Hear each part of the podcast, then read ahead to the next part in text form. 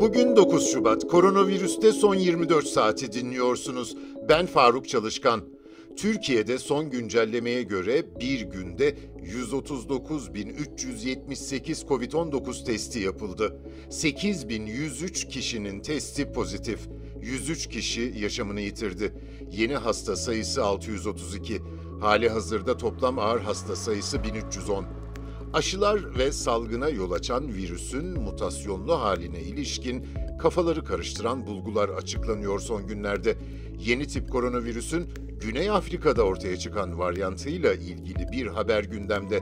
Oxford AstraZeneca aşısının bu mutasyona karşı çok sınırlı bir etki gösterdiği duyurulmuştu. Dünya Sağlık Örgütü Genel Direktörü Dr. Tedros Adhanom Ghebreyesus bu aşının acil kullanımına ilişkin birkaç gün içinde karar verileceğini bildirdi. Ya son çalışma, örgüt buna nasıl bakıyor? Ghebreyesus aynen şu cümleleri kullandı. Bu açıkçası endişe verici bir haber. Bununla beraber bazı önemli şerhler var. Kesin yargıya varmak için erken. Gebreyesus aşının mutasyonlu COVID-19 türüne karşı denemelerine sınırlı kişinin katıldığını belirterek katılımcıların daha genç ve daha sağlıklı profili göz önüne alındığında aşının daha şiddetli hastalıkları önlemede etkili olup olmadığını belirlemek önemli.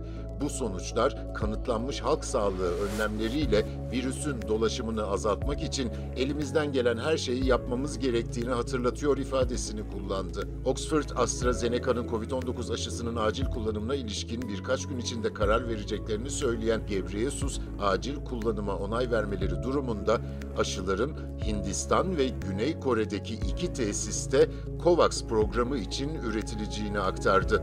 Gebreyesus bu değerlendirmeleri yapmak için mevcut tüm verileri kullanmayı taahhüt ediyoruz dedi. Küresel Aşı ve Aşılama Birliği COVAX kapsamında 2021'in ilk 6 ayında yoksul ülkeler için en az 337 milyon doz COVID-19 aşısı tahsis edildiğini ve Şubat sonundan itibaren ülkelere dağıtılmasının planlandığını duyurmuştu. Dünya Sağlık Örgütü 1 Ocak 2021'de Pfizer-BioNTech aşısının acil kullanımına onay vermişti. Güney Afrika Cumhuriyeti Sağlık Bakanı Zweli Mkhize, Oxford Üniversitesi ile AstraZeneca'nın birlikte geliştirdiği COVID-19 aşısının kullanımını geçici olarak durdurduklarını duyurmuştu. İsviçre'de 3 Şubat'ta aldığı kararla yetersiz veri gerekçesiyle AstraZeneca'nın COVID-19 aşısına onay vermemişti. Dünyada bugüne dek Covid-19'a yakalananların sayısı 107 milyon 43 bin, toplam ölüm 2 milyon 337 bin. Bugünlük bu kadar, hoşçakalın.